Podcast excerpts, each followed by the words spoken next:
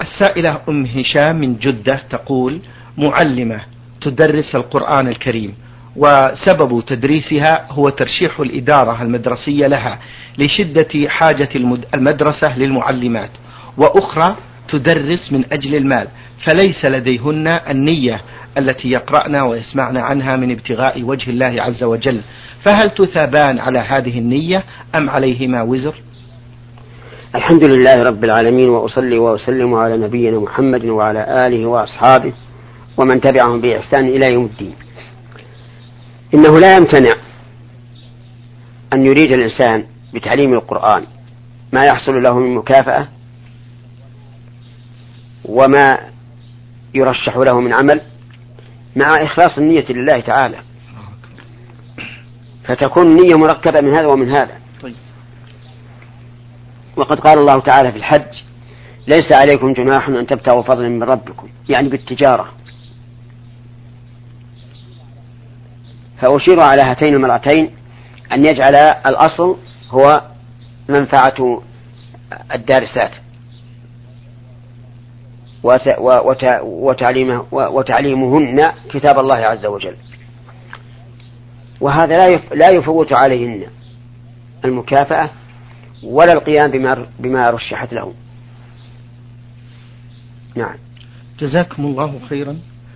تستفسر عن الآية الكريمة في قوله تعالى وليبتلي الله ما في صدوركم وليمحص ما في قلوبكم. والسؤال ما الفرق بين القلب والصدر؟ نعم. الظاهر أنه لا فرق بينهما. لكن القرآن الكريم جاء على أوسع ما يكون من البلاغة. فيعبر عن المعنى الواحد بألفاظ مختلفة حسب ما تقتضيه البلاغة في اللغة العربية. لأن القرآن كما قال الله عز وجل نزل بلسان عربي مبين. نعم. أحسن الله إليكم وبارك فيكم. من أسئلة هذه السائلة تقول فضيلة الشيخ هل يعتبر أعمام وأخوال الأب أو الأم من المحارم لي وهل يجوز كشف الوجه أمامهم؟ والسلام عليهم ومصافحتهم نعم. نعم. أعمام الأب أو الأم أعمام لذريتهم.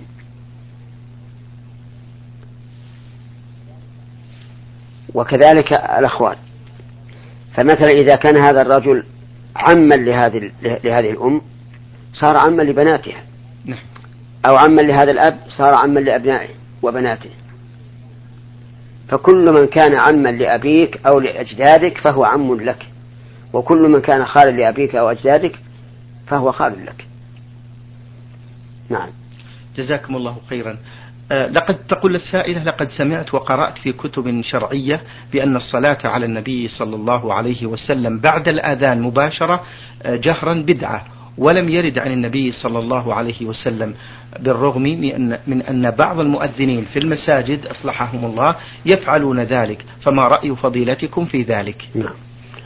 أما في المؤذنين لهذا يجهرون بالصلاة على النبي صلى الله عليه وعلى آله وسلم بعد الفراغ من الأذان وكذلك يجهرون بالدعاء المأثور. اللهم رب هذه الدعوة التامة فهذا لا شك أنه بدعة. ولم يرد عن النبي صلى الله عليه وعلى آله وسلم. وأما إذا قاله الإنسان سرا فلا شك أنه مسنون.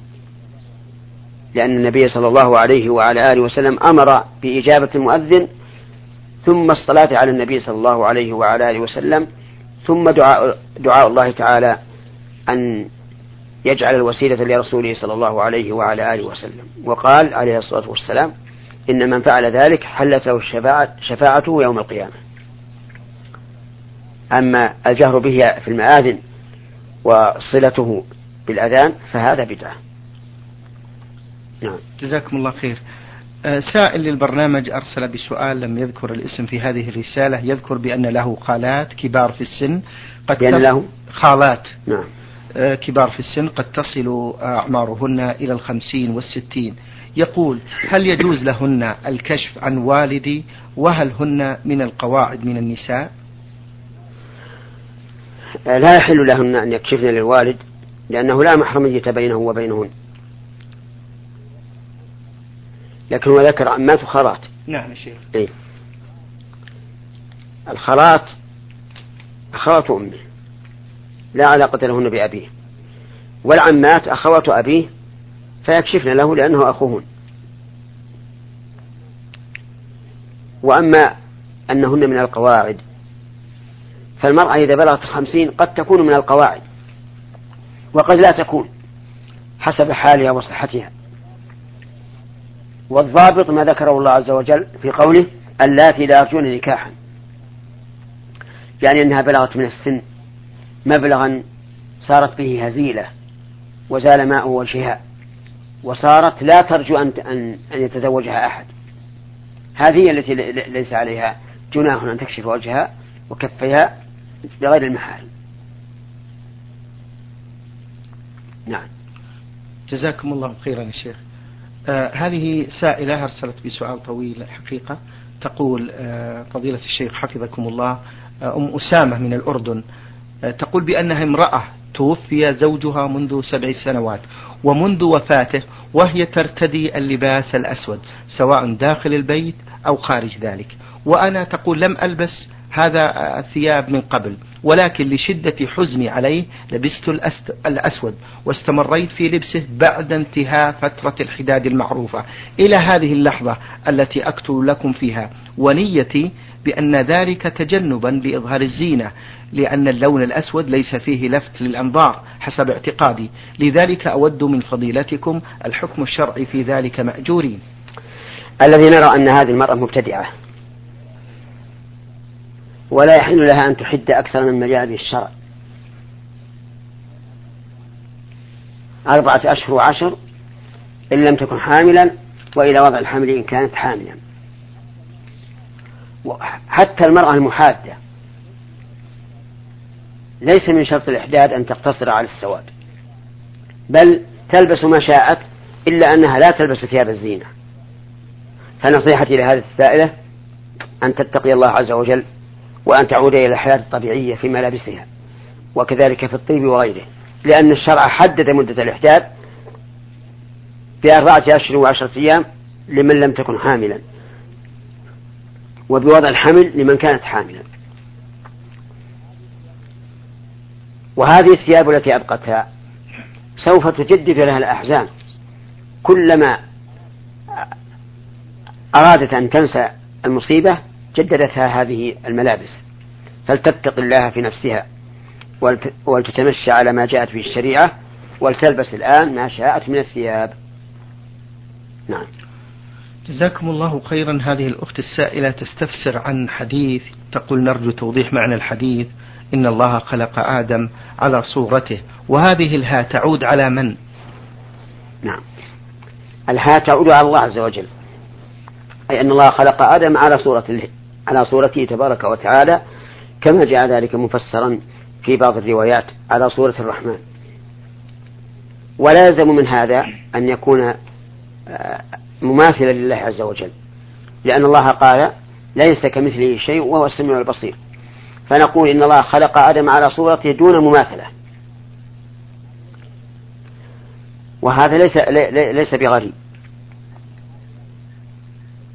فهؤلاء الزمرة الأولى من أهل الجنة يدخلون الجنة على صورة القمر ليلة البدر بدون مماثلة. فإذا جاز هذا بين المخلوقين فبين الخالق والمخلوق من باب أولى. واعلم أن ما ورد عن ما ورد في الكتاب والسنة من صفات الله فالواجب إجراؤه على ظاهره بدون تمثيل. ولا يحل لنا أن نتصرف فيه بتحريف عن معناه بل نقول بإثبات المعنى وننفي المماثلة وبذلك نسلم من الشر ومن تحريف الكلمة عن مواضعه. جزاكم الله خيرا يا شيخ. الأخت السائلة تقول في هذا السؤال هل يجوز للمرأة إذا كان بها عذر يوم عرفة أو يوم عاشوراء أن تقضي هذه الأيام بعد أن تطهر؟ وإذا كانت المرأة نفساء في رمضان ثم قضت ما عليها في شوال ولم يبقى من شوال سوى يومين هل لها أن تكمل الستة الستة من شوال في ذي القعدة؟ هذا السؤال تضمن شيئين. الأول إذا صادف يوم عرفة المرأة وهي حائض. فهل تقضي هذا إذا طهرت؟ فالجواب لا. لأن هذا مقيد بيوم معين. إذا فات فات به. وكذلك عاشوراء نعم. أما الثاني الذي تضمنه السؤال فهو المرأة يكون عليها قضاء رمضان ولا تتمكن من صوم أيام الست من شوال إلا بعد ذلك فنقول هذه يحصل لها الأجر. لأن هذه الست تابعة لرمضان فهي كالرواتب التابعة للصلوات المكتوبة. فنقول إذا لم تتمكن المرأة من صيام رمضان وست من شوال في شوال فإنها تقضي الست مع قضاء رمضان. أحسن الله إليكم. سائل من الأفلاج آه، يقول آه، فضيلة الشيخ حفظكم الله كثيرا ما أجد إحراجا من قبل طلابي في أسئلة كثيرة فما حكم الإجابة على أسئلتهم إذا كانت خارج المنهج الإجابة على أسئلة خارج المنهج يعني خارج المقرر لا تلزمك وأنت في الفصل. بل يقال للطالب لا تسأل إلا عن المقرر فقط لأن السؤال عن غير المقرر تشاغل بما لا يجب عما يجب. أما إذا كان خارج الفصل يعني خارج الحصة فأجبهم بما, بما تعلم. وتوقف عما لا تعلم.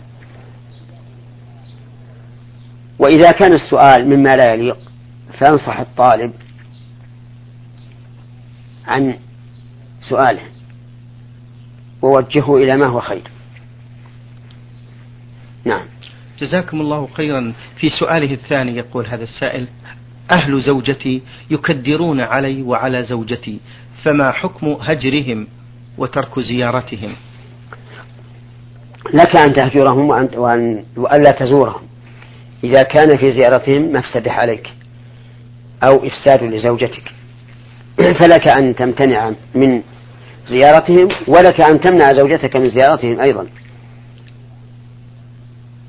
وإني لأنصح بعض الناس الذين يفسدون بين بين المرء وزوجه. وأقول إن فعلهم هذا كفعل السحرة والعياذ بالله. فالواجب الكف عما يكون بين الزوجين.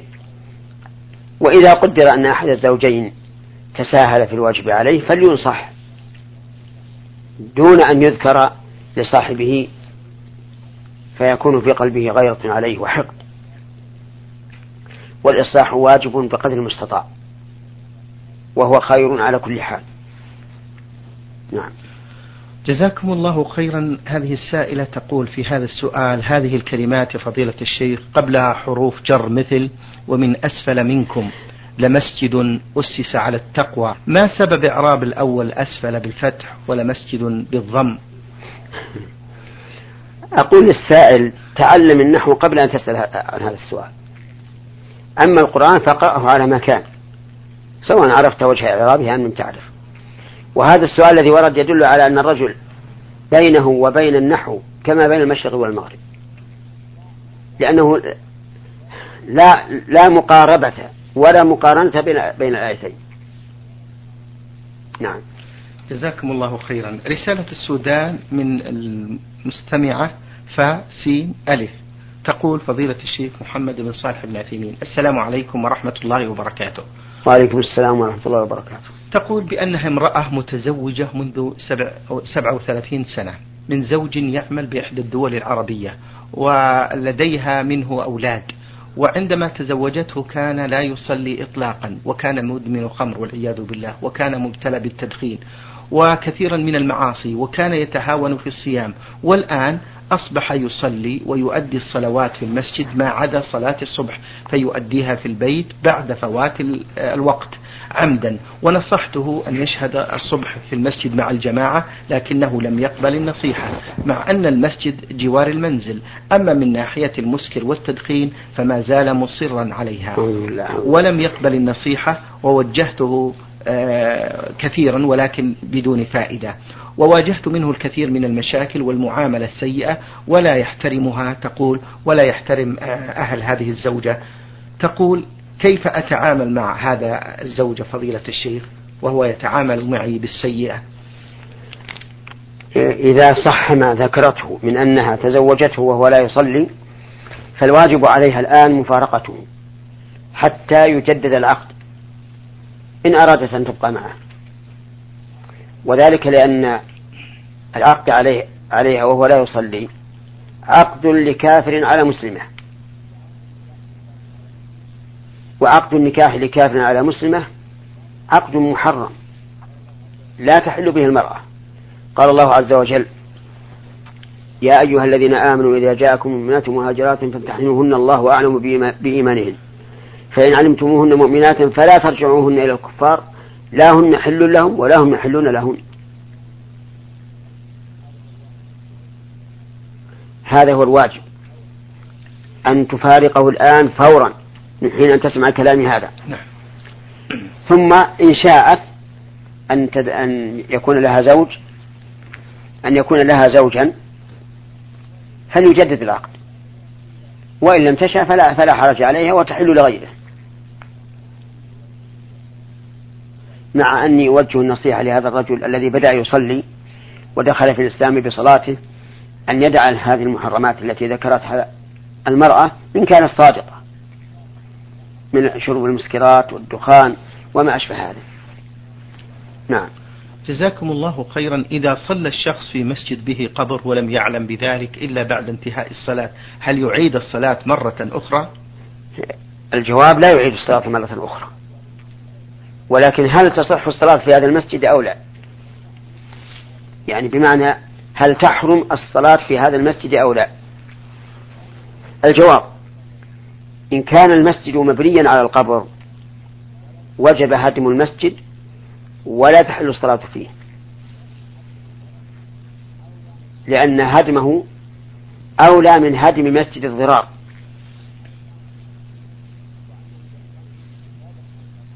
وأما إذا كان المسجد سابقا على القبر بمعنى أن المسجد قائم ثم دفن فيه رجل فالصلاة في هذا المسجد صحيحة إلا أن يكون القبر في القبلة. ويجب أن ينبش القبر على كل حال ويدفن مع الناس. لأن دفنه في المسجد دفن بغير حق. والمساجد إنما بنيت لذكر الله والصلاة لا لدفن الأموات فيها. فهو كالمدفون في أرض مغصوبة. يجب أن ينبش وأن يوضع مع الناس يعني يدفن مع الناس. جزاكم الله خيرا. إذا اشترى شخص عقار نعم. ولكن لم ينتهي من بنائه متى يخرج عليه الزكاة؟ هل عندما يتم البناء أم عند بيعه؟ ما, ما لا أدري ما نية هذا هذا الذي اشترى. هو يقول اشترى بيتا. نعم. إذا كان نيته أن يسكنه أو يؤجره فلا زكاة فيه. أما إذا كان نيته التجارة فعليه الزكاة فيه من حين أن اشتراه. ويكون حوله حول ماله الذي كان بيده. فمثلا إذا اشترى هذا البيت بعد أن مضى ثمانية أشهر من حول الزكاة فإنه يزكيه عند تمام أربعة أشهر. لأن عروض التجارة لا يشترط لها حول ما دامت مبنية على حول سابق. نعم. السائل خالد بن علي الرزوق من الرياض له سؤال أيضا عن الزكاة. يقول هل على الزكاة التي دار عليها الحول زكاة؟ هل على الزكاة؟ إيه اللي دار عليها الحول زكاة. كيف زكاة دار عليها الحول؟ لم يخرجها كانت عنده. أي عليه الزكاة. يعني رجل أخر زكاة الأموال نعم. زكاة ماله فيجب عليه عند تمام الحول أن يزكي المبلغ الموجود لسنتين. إذا كان ترك إذا كان تركه سنة إن تركه سنتين زكى ثلاثا وهكذا. مثال ذلك نعم. رجل عنده عشرة آلاف ريال. بقي ثلاث سنين لم يخرج زكاتها. يجب عليه أن يخرج زكاة هذه العشرة آلاف لمدة ثلاث سنوات. نعم. أحسن الله إليكم. هذا السائل خالد آه، يقول في سؤاله في مسلخ الأغنام الذين يذبحون لا يضعون الذبيحة بكاملها تجاه القبلة بل يكتفون بثني الرقبة تجاه القبلة فقط. فهل هذا يكفي يا فضيلة الشيخ؟ استقبال القبلة عند الذبح ليس بواجب. بل لو ذبح الإنسان لأي جهة كانت فهو فذبيحة حلال.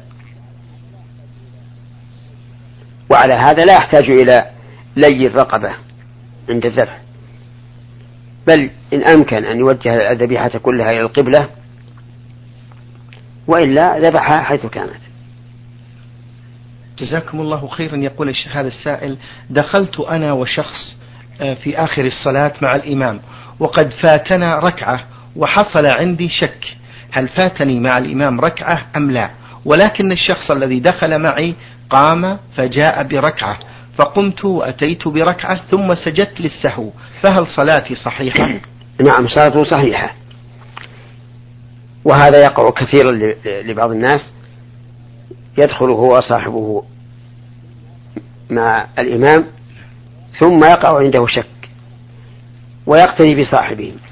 فلا حرج في هذا. لكن إن علم صواب صاحبه ولم ولم يبقى عنده شك فلا سجود عليه. يعني لا يسجد السهو وإن كان عنده شك ولكنه ترجح عنده ما فعله صاحبه فهنا يسجد للسهو بعد السلام. مثال ذلك. دخل رجلان مع الإمام. أحدهما قام يصلي ما فاته والثاني تردد لكن ترجح عنده أنه ناقص كصاحبه. فهنا يقوم مع يعني يقوم ويصلي الركعة ثم إن بقي في شك سجد السهو بعد السلام. وإن تيقن أن الصواب مع صاحبه فلا سجد عليه. جزاكم الله خير. آه، أم إبراهيم تقول في هذا السؤال هل هل في لبس الساعة شيء من على المحادة على زوجها؟ الذي أرى أنها لا تلبس الساعة لأن الساعة نوع, نوع من الزينة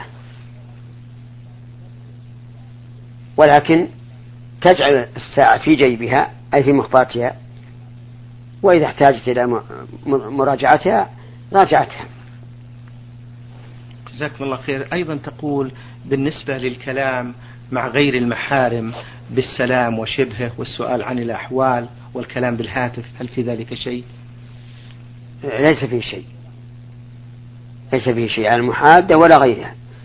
إذا كان الرجل من معارفها أي من من أقاربها الذين يترددون إليهم كثيرا وأما إذا كان أجنبيا فلا حاجة لأن تخاطبه أو تكالمه. نعم. أحسن الله إليكم السائلة دال ألف ميم تقول ما حكم استعمال المراهم والدهونات لتبييض البشرة أو لإزالة حب الشباب والتشوهات؟ أما الأول فلا. أي لا تستعمل شيئا يتغير به لون الجلد. لأن هذا أشد من الوشم الذي لعنت فاعله فاعلته. وأما إزالة حب الشباب وما أشبهه فلا بأس لأن هذه معالجة مرض ومعالجة المرض لا بأس بها. فهناك فرق بين ما يقصد به التجميل وما يقصد به إزالة العيب. فالأول ليس بجائز إذا كان على وجه ثابت والثاني جائز. نعم. جزاكم الله خيرا. في سؤالها الثاني تقول تسأل عن حكم الرقص في الزواجات أمام النساء فقط. آه الرقص مكروه حتى أمام النساء. ولقد بلغنا أشياء مزعجة حيث إن بعض النساء تكون رشيقة سريعة التثني. فتوقع الفتنة والشهوة في قلوب بعض النساء الحاضرات. حتى بلغني أن منهن من يقوم إلى هذه الراقصة ويحتضنها ويقبلها من من النساء أنفسهم. فلا نرى جواز فلا نرى جواز الرقص في في الحفلات لا في, في النكاح ويعني قصدي لا في الزفاف ولا في غيره. نعم. جزاكم الله خير. فضيلة الشيخ أم عبد العزيز من محافظة العلا أرسلت بهذا السؤال تذكر بأنها امرأة ذهبت للعمرة في رمضان فأحرمت من ميقات ذي الحليفة بالمدينة النبوية مع أخيها. وعندما أوشكت على دخول المسجد جاءتها الدورة الشهرية فمكثت خارج المسجد وواصل آه، أخوها العمرة. تقول وعندما انتهى سافرنا وغادرنا مكة إلى بلادنا علما بأنني لم أفعل شيئا من أعمال العمرة. ماذا أفعل الآن؟ هل أنا على الإحرام؟ وهل يجب علي الذهاب فورا إلى مكة لقضاء هذه العمرة؟ أفيدوني مأجورين. نعم هي الآن ما زالت على إحرامها فيجب عليها أن تتجنب جميع محظورات الإحرام. وعليها أن تذهب الآن فورا إلى مكة فتقضي عمرتها. والواجب على الإنسان أن لا يؤخر السؤال سؤال أهل العلم. لأنه إذا أخر كلما أخر السؤال ازداد إثما. لقوله تعالى فاسألوا أهل الذكر إن كنتم لا تعلمون. انظر إلى هذه المرأة الآن. بقيت هذه المدة لم تسأل عن حالها مع أنها قد تكون ذات زوج. وزوجها يجامعها وهي محرمة. وهذا شيء خطير. فالواجب على الإنسان أن يسأل أولا قبل أن يفعل. فإن قدر أن فعل ثم حصل عنده شك فالواجب المبادرة بالسؤال. نعم. نختم هذا اللقاء بهذا السؤال. تقول السائلة بأنها فتاة ذهبت إلى مكة لأداء مناسك الحج وفي أثناء الحج في اليوم الثالث عشر أصابها ضربة شمس فأغمي عليها. فبقي لها من الحج رمي الجمرات في اليوم الثالث عشر وطواف الوداع. أما رمي الجمرات فرمى عنها أخوها الجمرات وأما طواف الوداع فلم تستطع لأنها متعبة. فهل عليها شيء في ذلك يا شيخ؟ نعم عليها في ذلك على ما قاله الفقهاء رحمهم الله. أن تذبح فدية في مكة وتوزع على الفقراء عن طواف الوداع. نعم. شكر الله لكم يا فضيلة الشيخ وبارك الله فيكم وفي علمكم ونفع بكم الإسلام والمسلمين. أيها الإخوة والأخوات.